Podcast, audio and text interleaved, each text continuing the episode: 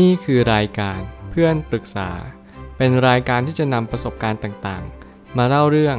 ร้อยเรียงเรื่องราว ให้เกิดประโยชน์แก่ผู้ฟังครับ สวัสดีครับ ผมแอดมินเพจเพื่อนปรึกษาครับ วันนี้ผมอยากจะมาชวนคุยเรื่อง หนังสือ The Path Accelerating Your Journey to Financial Freedom ของ Peter Murdoch with Tony Robbins หนังสือเล่มนี้เป็นหนังสือเกี่ยวกับการจัดการ ไม่ว่าจะเป็นสินทรัพย์ใด ๆ ก็ตาม การลงทุนในชีวิต ในสิ่งที่เป็นประโยชน์ และทำให้เรามีความสุขจริง ๆ ในชีวิต ผมต้องบอกก่อนว่าหนังสือเล่มนี้จะเหมาะกับคนที่ต้องการที่จะทำให้ชีวิตดีขึ้น แล้วแน่นอนว่าหนังสือเล่มนี้ อาจจะไม่เหมาะกับคนที่ไม่ต้องการเรียนรู้เรื่องการเงินแบบละเอียด เพราะว่าหนังสือเล่มนี้เป็นหนังสือที่เราจะค่อนข้างให้ความสนใจไปกับเรื่องการเงินสักหน่อย ซึ่งในความเป็นจริงแล้ว ในชีวิตคนเราเนี่ยก็จะมีเรื่องเงินมาเกี่ยวข้องในทุกๆ บริบทอยู่แล้ว ซึ่งเราก็จำเป็นจะต้องเข้าใจและก็ตระหนักรู้ว่าชีวิตที่สุขสมบูรณ์ เราจะขาดปัจจัยสี่ไปไม่ได้เลย นั่นก็คือกินอยู่หลับนอน เครื่องนุ่งห่มอาศัย ยารักษาโรคแล้วก็ความสัมพันธ์ต่างๆ สิ่งเหล่านี้เป็นสิ่งที่เราจะต้องเรียนรู้กับมัน ให้ได้ก่อนที่มันจะสายเกินไป ถ้าเกิดสมมติคุณหยิบหนังสือเล่มนี้ขึ้นมาอ่านนั่นคือหนทาง นั่นคือวิถีทางที่คุณจะเจอความสุข และก็มีอิสรภาพทางการเงินอย่างแท้จริง ผมไม่ตั้งคำถามขึ้นมาว่าหนทางสู่อิสรภาพทางการเงินในสไตล์ของผู้จัดการสินทรัพย์ แห่ง Creative Planning และนักพัฒนาตนเอง ผมหยิบหนังสือเล่มนี้เพราะว่าผมเชื่อว่าหนังสือเล่มนี้จะช่วยให้ผมผ่านอุปสรรคมากมาย ไม่ว่าจะเป็นปัญหาทางเรื่องการเงิน ปัญหาทางด้านบริหารสินทรัพย์ สิ่งต่างๆ เหล่านี้มันคอยกัดกิน ความคิดความรู้สึกแล้วก็เวลาไป ซึ่งแน่นอนว่าถ้าเกิดสมมติเราอยากจะหาทางลัด มันก็ไม่ลัดอะไรมากหรอก เพียงแต่ว่ามันเป็นทางที่เราอยากที่จะเข้าไปหามันเร็วมากที่สุดเท่าที่ทำได้ นั่นอาจจะหมายความว่าเราจะต้องเรียนรู้ในการจัดการสินทรัพย์หรือเปล่า ในการที่เราเรียนรู้ที่จะเข้าใจชีวิตถึงเรื่องของการเงินอย่างถ่องแท้ จริง ๆ แล้วการเงินเนี่ยมันคืออะไร มันอยู่กับเรามาตลอดเวลา แต่เราไม่เข้าใจมันด้วยซ้ำว่ามันคืออะไร ซึ่งแน่นอนว่าการเข้าใจการเงินก็คือการเริ่มต้นจากการตั้งคำถามว่า ไอ้เงินเนี่ยมันสามารถที่จะสร้างผลตอบแทนได้หรือเปล่า หรือว่าเงินเนี่ยมันสามารถที่แค่ใช้จ่าย หรือสามารถชำระหนี้ตามกฎหมายได้เท่านั้น นั่นคือความหมายของเงินที่มันแฝงอยู่แล้วเราไม่เคยเข้าใจมัน ไม่ว่าคุณจะถือเงินสักเท่าไหร่ในตอนนี้ สิ่งที่สำคัญที่สุด คุณควรจะเอาเงินนี้ไปทำอะไร หนังสือเล่มนี้มีคำตอบ เมื่อความหมายของเงินตรานั้น มาจากรากฐานของการสร้างความมั่นคงในชีวิตที่เพิ่มมากขึ้น เราจะสร้างความมั่นคง และความร่ำรวยในชีวิตได้อย่างไร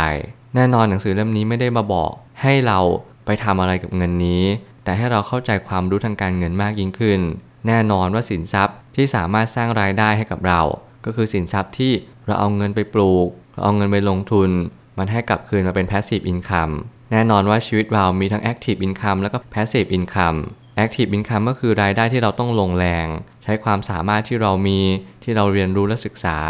เราก็นำเวลาและความรู้เหล่านั้น เพื่อแลกกับเงินเดือน หรือว่าเงินตรากลับคืนมา ต่างกับ passive income ที่เราใช้เงินเนี่ยไปลงทุนแทนเรา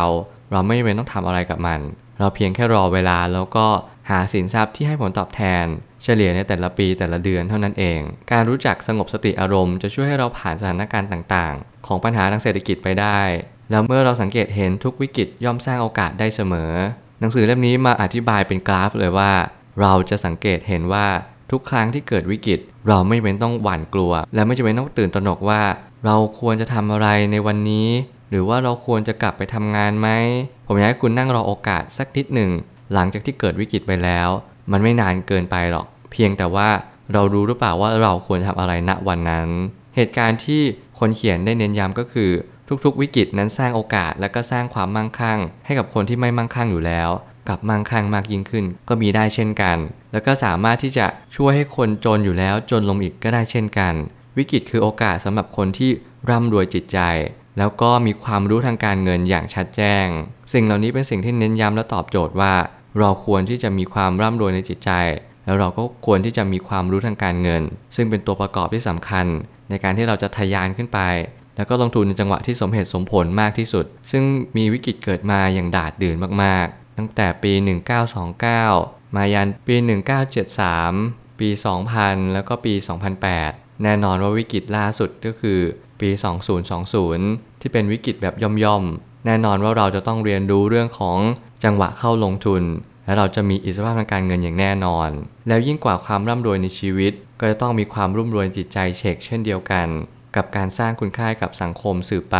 สิ่งนี้จะช่วยให้ชีวิตสร้างคุณค่าได้อย่างแท้จริง แล้วแน่นอนมันคือคำตอบของชีวิตในระยะยาวว่า เราควรจะทำอย่างไรกับชีวิตในณวันนี้ ผมเชื่อเสมอว่าชีวิตที่มีคุณค่า คือชีวิตที่สามารถสร้างคุณค่ากับคนอื่นได้ตลอดเวลา ความร่ำรวยบางทีอาจจะไม่ใช่สิ่งที่ตอบโจทย์ที่สุดในชีวิต แต่กระนั้นเราก็จำเป็นจะต้องเรียนรู้ความรู้ทางการเงินด้วยเช่นกัน ทั้งนี้ไม่ว่าจะอยู่ในประเทศไทยหรือไม่ก็ตามแต่